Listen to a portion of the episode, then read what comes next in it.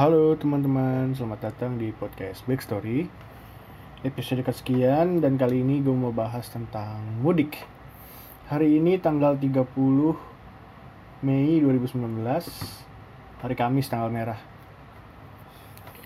Eh, Dan mendekati, ini hamin berapa lebaran sih? Lupa gue.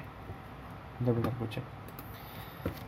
Hamin saat H Hamin 1, Hamin 2, Hamin 3, Hamin 4, Hamin 5, Hamin 6 Hamin 6, Hamin 7 Sekitaran itu. Em, Pasti udah bang, udah banyak banget yang mau mudik Atau bahkan udah berangkat mudik Pas podcast ini di upload Karena pas banget. Ini tanggal merah Besok terus eh, Libur mungkin. Yang buat yang kerja Atau yang, yang sekolah udah pasti libur buat yang kerja ada yang udah libur ada yang belum.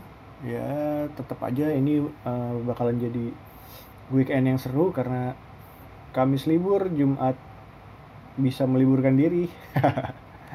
Sabtu Minggu udah pasti libur. Jadi bisa dimanfaatkan untuk eh, hal-hal yang oke gitu. Antara lu bukber sama yang belum pernah eh, sama yang belum ketemu. Kayak gue nanti sore bukber nih dan uh, weekendnya bisa ketemu sama teman-teman juga atau misalnya kumpul sama keluarga kebetulan kalau misalnya lu kerja kan mungkin itu libur ya jadi bisa lu manfaatin untuk stay di rumah aja sama keluarga dan ada juga beberapa teman yang akhirnya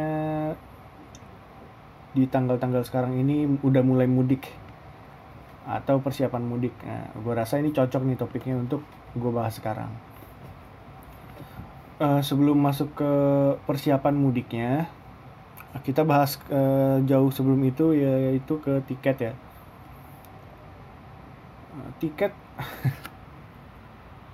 gue ngeliat postingan temen gue yang tinggalnya, yang kampungnya di Padang. Katanya tiket ke Padang ini ya, apa? Full gitu semuanya, sisa bisnis class harga 7 juta gila. Gila gila. Gue nggak pernah ngerasain mudik jauh gitu sih karena masih di Pulau Jawa. Kedua jarang mudik bahkan hampir nggak pernah. Dan ya itu mahal banget segitu. Dan gue udah cerita dia di, di episode sebelumnya. Temen gue mudik ke Aceh. Udah dua tahun nih dia nggak mudik. Dan baru tahun ini mudik lagi dari Bandung ke Aceh tiket eh, 2 jutaan lah. 2 jutaan. Kalau misalnya bolak-balik harganya sama udah 4 juta sendiri ya. Kalau misalnya kalau misalnya harganya sama kalau misalnya dimahalin gitu. Sadis sih sadis banget. Bisa loh dimahalin karena mau nggak mau orang beli kan karena emang kerja di Jakarta gimana? Lu mau lewat mana pulang? Sini beli tiket gue gitu kan. Ya jadi eh, untuk tahun depan ya semoga bisa mungkin lebih tiketnya lebih manusiawi gitu harganya. Dan kitanya juga persiapan eh, beli tiket dari jauh hari. Cuman kan repotnya kalau ngatur harus ngatur ini ya cuti dan lain-lain gitu. Ya semoga uh, mudiknya baik-baik aja dan tiket mahalnya nggak sia-sia karena uh, akan ketemu keluarga dan teman-teman lama di kampung halaman. Kalau gue nggak pernah mudik sih. Nyokap gue tuh orang Solo tapi jarang ke Solo. Mbah gue orang Solo tapi tinggalnya di Cengkareng. Sekarang sih udah nggak ada terus bapak gua di Garut. Uh, di Garut gue juga jarang ke Garut. Jadi paling ke sana kalau waktu itu beberapa kali doang pas puas puasanya doang sih. Beberapa hari terus uh, pulang lagi. Gitu. nggak pernah lebaran di aduh sorry gue nggak nggak pernah lebaran di Garut gue jarang. Kayaknya waktu kecil doang deh. Dan um,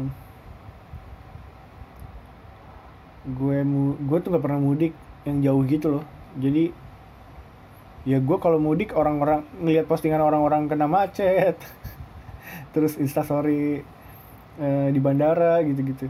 Kalau gue mudik pas hari H aja udah 15 menit. 15 menit benar-benar 15 menit loh. Karena dari Cengkar dari Cipondoh ke Cengkareng ke tempat mbah gue nih ya kalau normal 40 menit 30 menit 40 menit 45 menit gitu. Kalau naik mobil naik motor beda-beda tergantung traffic. Kalau lebaran ya 15 menit oke okay lah. Karena kosong banget pasti jalanan. Dan biasanya enggak eh, 15 menit juga sih. Pasti kita mampir ke ini dulu ke makam mbah di tengah-tengah perjalanan. Paling mampir eh, dari dari rumah ke makam 10 menit. Gitu 10 menit atau ya setengahnya dari itu lah 10 menit juga udah mungkin nyari nyampe udah sama nyari parkiran gitu gitu terus jalan ke dalam keluar udah 20 menit. Nyampe rumah ya 30 menit satu jam lah paling lama gue mudik. Dan di sini um, ya udah gue dari kecil di sini mau gimana lagi mau mudik ke mana? Bingung. Mau mudik ke Garut? Gue bingung di Garut ngapain. Ada bapak sih cuman ya udah gitu diam aja. Dan keluarga gue lebih banyak di Jakarta karena gue sama mama sama tante bude pak de om. Nah kebetulan tahun ini kan adik gue ada empat. Yang dua kembar itu tinggal di Garut yang dua itu tinggal di sini sama nyokap nah yang di yang kembar di Garut kemarin baru aja kita jemput tuh minggu berapa hari lalu gitu. Kita jemput uh, dia ikut bapak gue sampai full kita jemput dan mereka uh, mau mau katanya mau lebaran di sini. Alhamdulillah jadi gue tahun ini uh, kakak beradiknya lengkap. Kakak beradiknya lengkap di Jakarta semua kalau tahun lalu kita bisa-bisa. Adik gue di sana sama bapak gue di sini bertiga sama nyokap.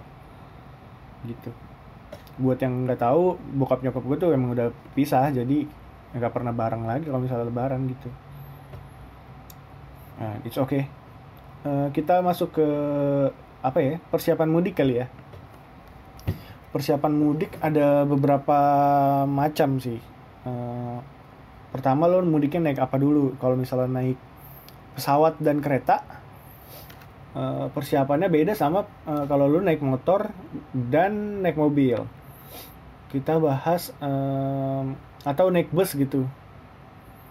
Kita bahas yang semuanya akan terpakai dulu ya gitu. Maksudnya untuk yang naik mobil yang naik motor yang naik pesawat yang naik kereta yang naik bus atau naik kapal feri gitu-gitu semuanya bakalan pakai ini gitu. Yang pertama adalah um, menurut gue penting untuk lo bawa tas kecil gitu. Tas kecil tuh kalau sekarang apa namanya? Waist bag gitu atau sling bag atau pouch. Cuman pouch kan ribetnya di tenteng gitu. Jadi enak kan pakai uh, waist bag gitu atau tas lempang yang kecil aja gitu biar bisa muat beberapa. Kecil gedenya tergantung sama isi yang akan lo bawa sih. Nah ini tas kecil ini gue karena keseringan nonton film perang gitu jadi gue menganalogikan si tas kecil itu adalah uh, perlengkapan yang lo bawa pas perang gitu. Kalau misalnya perang kita bawa misalnya yang gue tonton di film-film bukan gue sih yang gue tonton aja di film-film. Misalnya mereka bawa granat flashbang uh, extra mix atau peluru cadangan tambahan yang banyak. Terus uh, medi medkit medicine kit atau obat-obatan atau apa namanya P3K uh, eh, air dan uh, berbagai macam perlengkapan lainnya gitu yang lo butuhin. Nah tas kecil ini juga berfungsi sebagai uh, emergency emergency nggak emergency juga sih apa ya barang-barang uh, yang yang akan lo perlukan untuk mudah diambil gitu gimana sih jelas ini Nah, gue langsung masuk ke isinya aja. Uh, mungkin lu bisa bawa yang paling utama kepikiran apa sih paling power bank pasti lu. Pasti lu butuh power bank uh, charger dan headset. Itu udah di zaman sekarang ini kayaknya itu utama gitu. Power bank uh, ya lo bisa beli uh, di mana pun. Cuman enaknya kalau misalnya lu belinya yang ori atau yang beneran gitu. Jadi uh, dayanya tuh nggak bohong-bohongan. Ntar pas lagi kalau misalnya lu belinya yang KW-KW atau yang biasa atau yang kapasitasnya kecil nanti pas lagi lo mau pakai pas lagi urgent eh ternyata ini apa namanya uh, dayanya nggak sebanyak yang lo kira. Jadi udah buru habis gitu. Jadi so pilih power bank yang bagus. Yang kedua lo bawa charger. Bawa charger uh, fungsinya gini sih. Uh, lo perlu ingat kalau power bank itu adalah emergency. Jadi kalau misalnya lo uh, bawa charger dan setiap ada listrik usahain ngecas. Buat gue gitu. Um, misalnya lo lagi break di mana ya? Di rest area gitu. Atau di di mana pun lah lo break di tempat makan gitu di, di restoran atau di warung. Kalau misalnya ada uh, colokan ada listrik ya lo pakai charger aja ngecasnya jangan pakai power bank. Karena uh, ya jangan pakai power bank karena power bank itu cuma buat emergency gitu. Jangan sampai power bank lu kosong pas lagi di tengah jalan gitu. Apalagi kalau misalnya lu naik mobil atau naik motor dan perjalanannya jauh gitu yang berpuluh-puluh jam atau berbelasan jam. Sebisa mungkin ngecas pakai charger yang ke sekian uh, headset power bank charger headset. Headset ini uh, kalau lo naik motor gue rasa jangan pakai headset yang ini yang karet. Karena itu apa namanya bikin lo kedap kedap gitu sama sekitar. Jadi takutnya kalau ada yang klakson atau ada yang teriak atau ada yang manggil nggak denger. Terus jangan dengerin lagu kenceng-kenceng uh, saran gue sih headset dipakai kalau misalnya lu bener-bener ini aja kalau misalnya bener-bener bosen atau apa ya hmm, membutuhkan banget gitu. Kalau misalnya naik motor bisa headset bisa dipakai buat uh, maps. Jadi kalau misalnya pakai maps lu bisa pakai headset untuk dengerin arahan yang belok kiri lurus muter balik gimana gimana pun arahnya lu bisa dengerin di headset nggak usah bingung lagi. Kalau naik motor tapi kalau naik mobil mah uh, colokin ke speak ini aja ke head unit head unit apa namanya radio yang ada di uh, mobilnya gitu.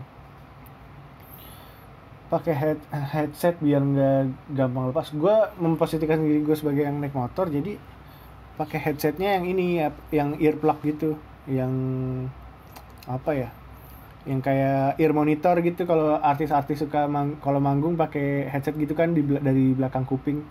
Nah pakai yang kayak gitu modelnya. Jadi eh, nggak eh, akan copot-copot kalau di helm gitu. Dan kalau misalnya lo di bis di di pesawat eh di pesawat nggak boleh ini nggak boleh dengerin. Tapi boleh sih. Ya pokoknya uh, enaknya kalau gue headsetnya yang ini yang kayak gitu. Yang model ear monitor gitu. Jadi kalaupun ketiduran nggak copot kalau kesenggol nggak copot gitu loh. Oke, tadi kita udah bahas power bank, charger, dan headset. Uh, masih dalam tas kecil. Uh, kalau gue selalu bawa uh, tusuk gigi. Nggak tahu kenapa karena gigi gue gigi gue berantakan dan banyak yang bolong dan kalau makan pasti ada yang nyelip gitu. Dan kalau nyelip dan gue nggak buat tusuk gigi dan gue berusaha ngeluarin itu biasanya gue akan migrain. Setiap orang harus tahu kondisinya masing-masing dong. Nah gue tahu kondisi itu gitu. Kalau misalnya nyelip dan gue berusaha untuk ngeluarin itu tanpa tusuk gigi gue akan migrain. Karena apa ya? Karena uh, lidahnya bergerak untuk dan maksain gitu kalau gue sih uh, biasanya bawa tusuk gigi gitu. Dan yang perlu banget lagi itu tisu. Ya tisu atau tisu basah gitu. Jadi in case uh, keringetan kan nggak enak ya. Bisa lo lap terus kalau misalnya lo di jalan makan gorengan uh, bisa dilap gitu. Jadi nggak lengket tangan lu nggak bau. Kalau misalnya juga apa namanya hidung lu tersumbat terus mau ngucak-ngucak bekas gorengan kan gak enak gitu. Jadi ya tisu banyak gunanya lah. Gak usah beli yang gede-gede bawa beberapa bawa yang kecil aja teman bawa dua gitu. Karena uh, apa ya kalau kalaupun lu bawa lu akan jadi ini apa ngebantu orang lain juga. Kadang-kadang ada orang lain yang nggak nggak bawa dan butuh gitu. Selanjutnya hmm, di tas kecil itu biasanya gue juga bawa masker. Masker ini masker buat nutup hidung dan mulut. Takutnya gue uh, bersin atau ada orang bersin atau ada asap gitu. Atau bahkan kalau misalnya naik bis atau naik angkutan umum yang teman sebelah lo atau sekitar lo tuh ada bau-bau yang gak enak. Entah bau ketek entah bau kayak putih entah bau AC yang aneh kadang-kadang gitu. Itu ngebantu banget. Jadi lo bisa ngurangin ketidaknyamanan lo lah gitu. Uh, power bank udah charger udah headset udah tusuk gigi udah tisu udah masker udah. Kalau gue sih um, biasanya kalau pergi jauh gitu sikat gigi selalu di tas kecil sikat gigi yang sekarang kan udah udah ada dong zaman sikat gigi yang bisa dilipat terus bisa ini apa ada kotak kecilnya gitu, gitu. sikat gigi dan terakhir kacamata kacamata kacamata hitam sih enaknya jadi kalau misalnya lo uh, di perjalanan di mana pun ya entah di mobil di motor di pesawat di kapal feri di kereta kalau misalnya lo lagi males interaksi atau silau banget ya pakai kacamata hitam buat buat menghindari kontak mata terus buat menghindari lo ngelirik ke sana sini gitu loh. Dan ini siapa lebih lo ngerasa lebih apa namanya private gitu kalau pakai kacamata tuh menurut gue gitu. Uh, tas kecil kira-kira itu isinya uh, oh ya satu lagi uh, obat-obatan sih. Kalau misalnya lo sering mual ya beli obat yang uh, anti mual gitu-gitu. Kalau misalnya lo mah bawa obat mah kalau misalnya lo suka makan pedas bawa obat diare takutnya sakit perut gak enak lagi mudik sakit perut. Terus kalau misalnya lo sering migrain kayak gue bawa obat migrain ya seperlunya lo aja uh, terus uh, dari tas kecil kita pindah ke um, em packing tips ya.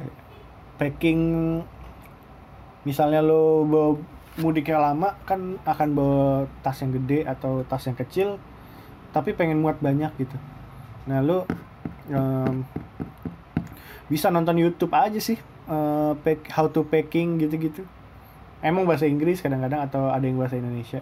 Cuman um, membantu banget tuh untuk packing lu biar ringkas dan enak dibawanya gitu. Uh, nanti gue akan balik lagi ke packing tips tapi kita kita sambung dulu ke persiapan diri kita sendiri yaitu istirahat sih.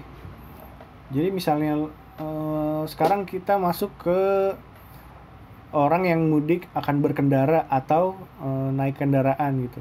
Iya naik kendaraan semua juga naik kendaraan bakti maksudnya ini apa mobil dan motor gitu. Apalagi kalau lo nyetir. Kalau lo nggak nyetir sih ya it's okay gitu. Cuman tapi menurut gua kalau lu nggak nyetir pun uh, istirahat penting. Karena lo akan jadi temen si driver. Uh, suatu saat lu uh, suatu saat ada momen di mana yang lain semua tidur uh, dan dia tuh sendirian kayak iya iya mau nggak mau lu nemenin gitu untuk dia bisa stay terus nyetirnya. Nah buat yang nyetir sebisa mungkin tahu kondisi lah. Misalnya lo berangkat subuh ya lo tidurnya cukup. Jangan begadang karena kalau begadang ntar baru nyetir sebentar udah minta gantian. Mending kalau misalnya ada supir kedua. Kalau misalnya lu cuma sendiri single driver nggak ada copilot anjir. Jangan ini jangan sok-sokan kuat. Istirahat aja yang cukup. Eh, tidur. Makan yang cukup biar nggak pusing pas nyetir biar nggak biar prima gitu kondisi lo karena kesehatan itu utama banget. Dan kalau lu nyetir eh, iya utamakan keselamatan gitu. Apalagi lu bawa keluarga-keluarga atau lu bawa eh, beberapa kerabat orang terdekat gitu. Jadi kalau misalnya iya keselamatan penting banget. Lu aduh gue nggak mau bahas ini sih yang nggak enak gitu. So keselamatan utama in case uh, buru-buru eh, emang buru-buru mau ngapain sih? Maksudnya ngejar sholat id gitu. Sholat itu sunnah kok jadi nggak apa-apa ngejar buru-buru biar nggak macet ah udah kalau misalnya macet nikmatin aja. Mungkin gue bisa ngomong gitu karena gue nggak mudik dan ngelakuin macet kali ya. Ya. Keselamatan tuh paling utama. Dan kalau lu bawa kendaraan atau lu nyetir sebenarnya dalam kondisi apa pun sih bawa ekstra minuman. Hmm, air putih sih terutama uh, kalau lu nyetir atau bawa mobil atau bawa motor uh, air itu jangan sampai kosong. Aduh gua nguap dulu bentar. Air jangan sampai kosong. Taruh air dua gitu di sebelah kanan di dekat deck deck supir. Jadi in case nggak um, fokus lagi minum nggak fokus lagi minum gitu. Cuman um, problemnya kalau kebanyakan minum juga jadi kulit pipis kan ya. In case kalau misalnya kebanyakan minum juga kan jadi kayak pengen pipis. Cuman ya nggak apa-apa. Daripada daripada lo kurang minum kalau kurang minum biasanya efeknya jadi antara lo pusing migrain ngantuk sama uh, sedikit bego aja gitu. Jadi mending uh, siapin ekstra minuman. Um, kita balik lagi ke tools tools di kendaraan ya. Kalau lo naik pesawat kayaknya di pesawat ada ini uh, beberapa pesawat ada yang menyediakan fitur uh, film di di dekat kursinya ada yang bisa dengerin lagu gitu-gitu. Atau ada juga yang nggak uh, nyediain itu jadi cuman minum makan atau apalagi kalau perjalanan cuma satu jam biasanya cuma snack doang. Cuman kalau misalnya di atas eh di pesawat um, ikutin aturan aja. Dan ikutin rules uh, handphone mati. Kalau lu mau kalau lu mau nonton YouTube di pesawat yang tidak ada fasilitas video uh, ya dari hari sebelumnya cari wifi untuk download uh, download video-video download offline. Jadi uh, video-videonya nanti akan lu tonton di di atas tapi dalam keadaan offline gitu.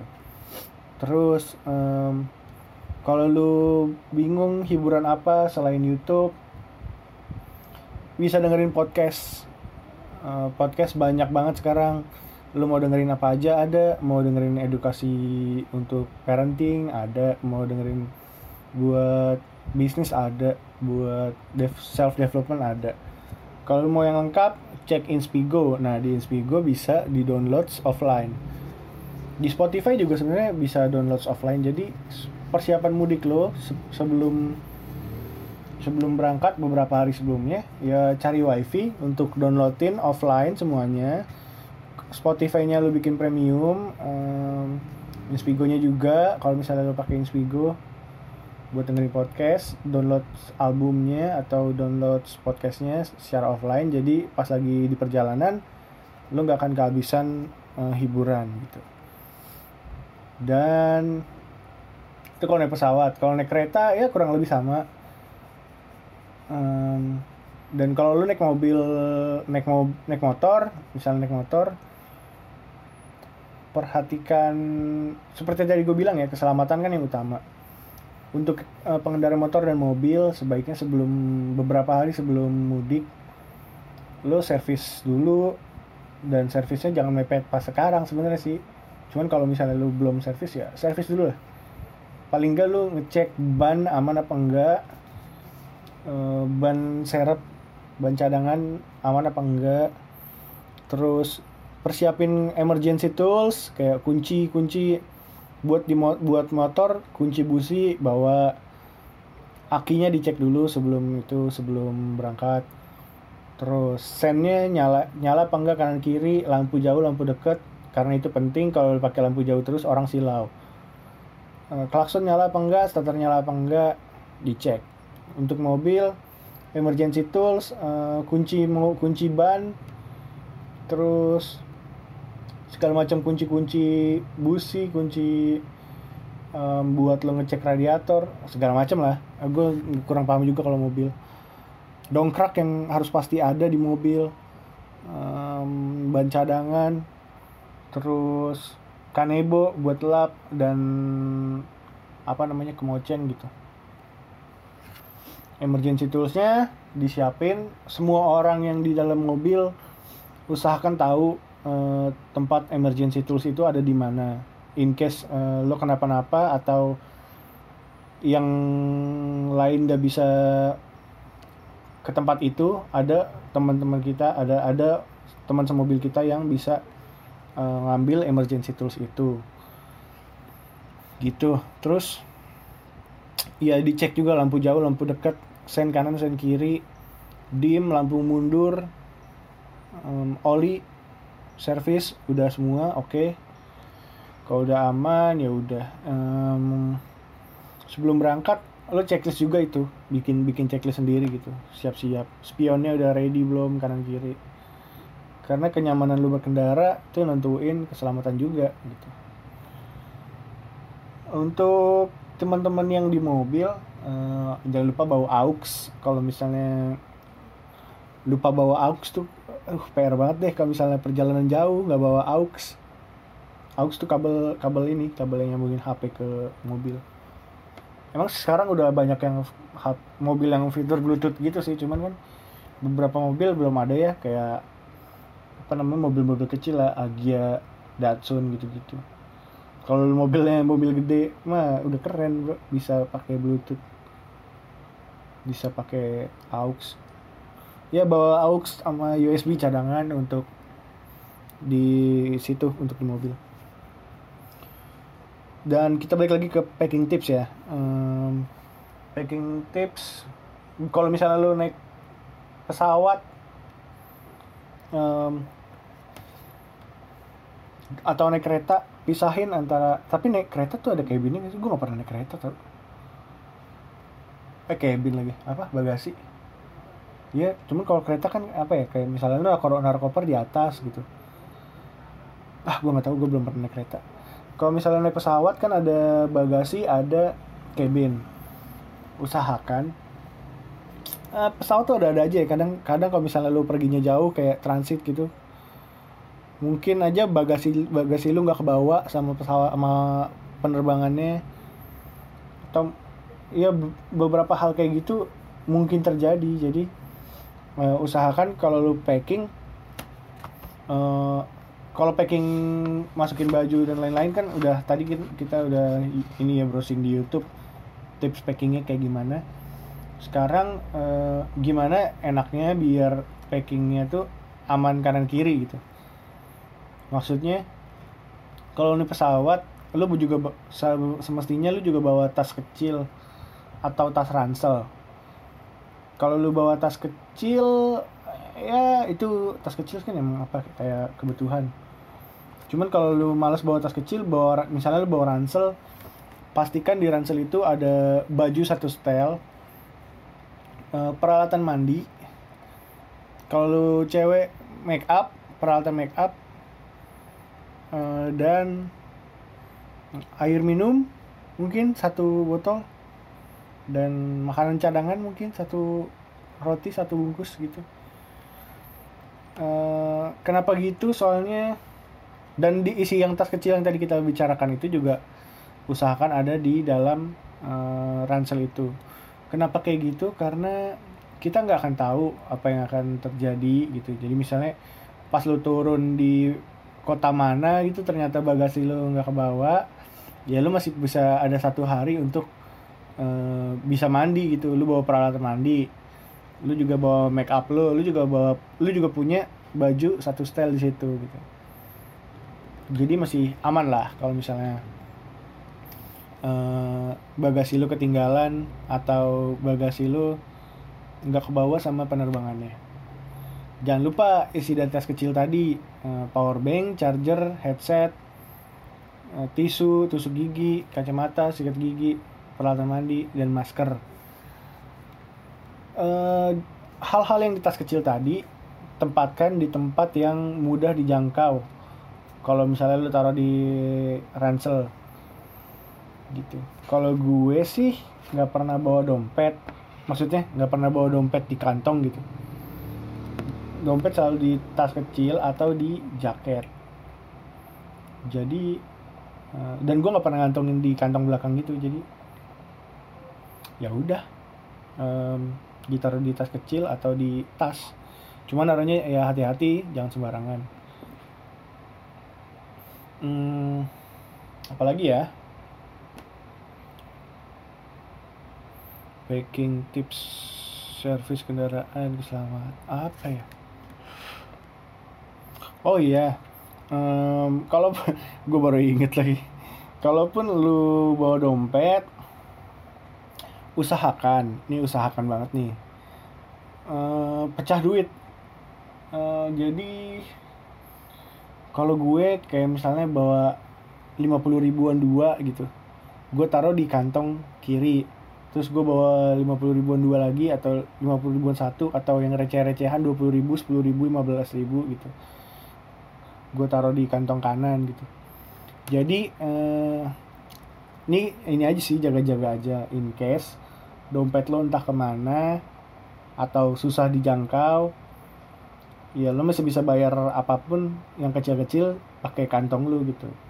Masih bisa naik taksi atau masih bisa bayar gojek bayar ojek online bayar grab. Dipakai duit yang ada di kantong lu atau misalnya lu aus banget dan dompet tuh di mobil di bis terus lagi di bawah gitu lupa bawa dompetnya kan bisa pakai duit yang ada di kantong.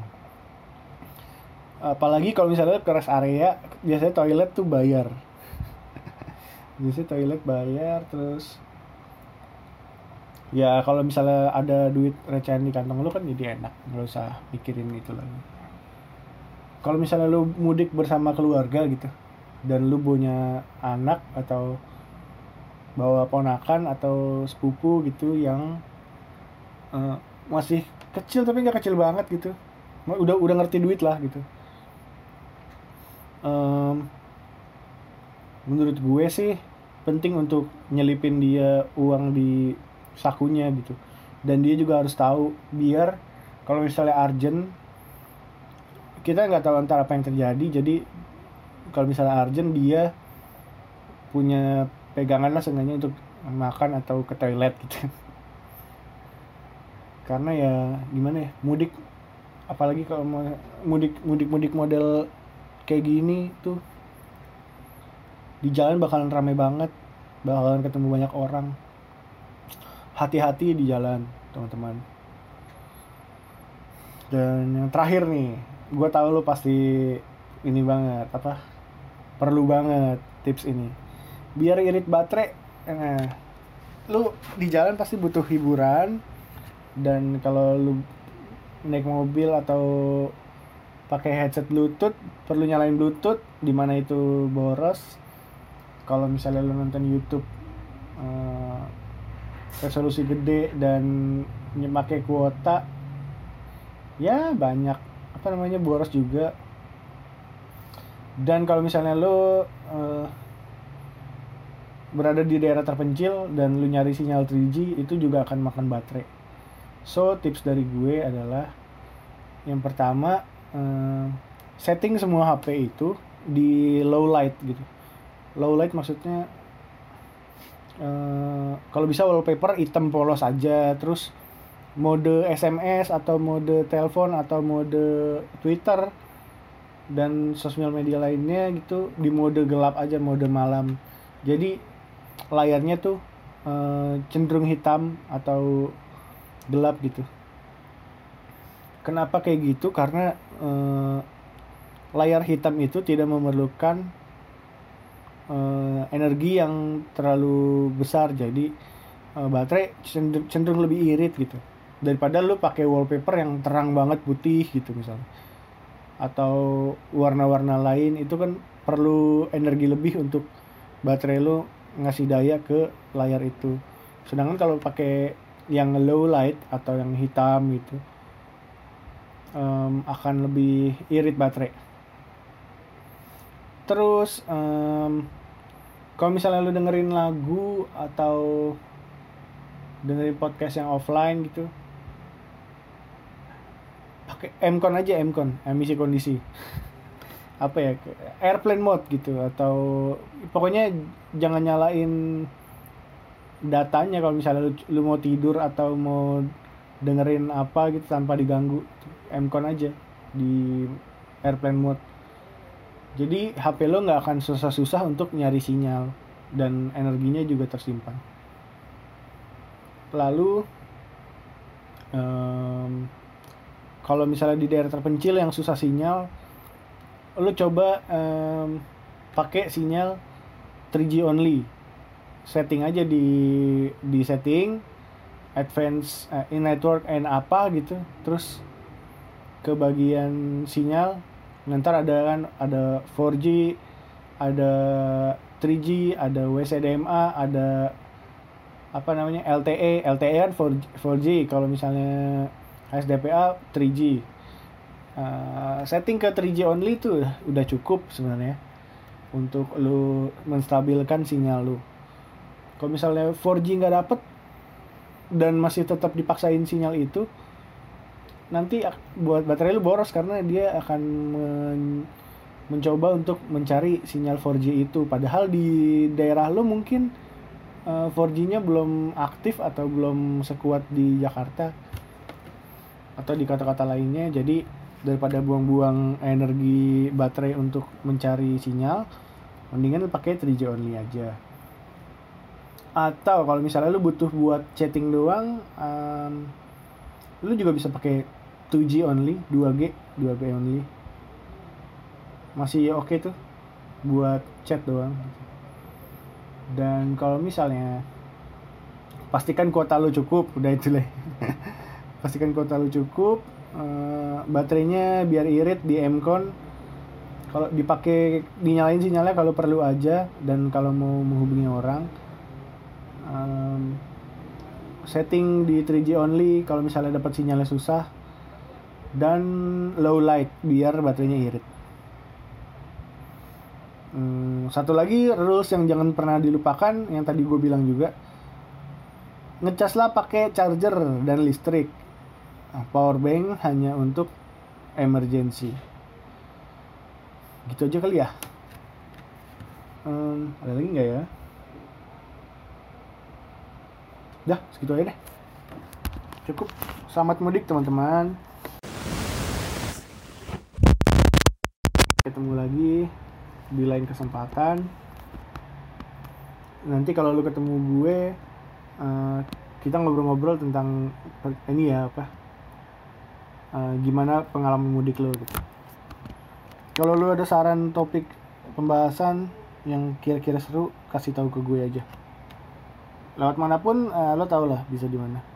Kalau lu baru dengerin ini dan lu nggak tahu gue siapa mampir ke Instagram @baktibek b h a k t i b e k. Sekian terima kasih. Assalamualaikum warahmatullahi wabarakatuh. See you on the next episode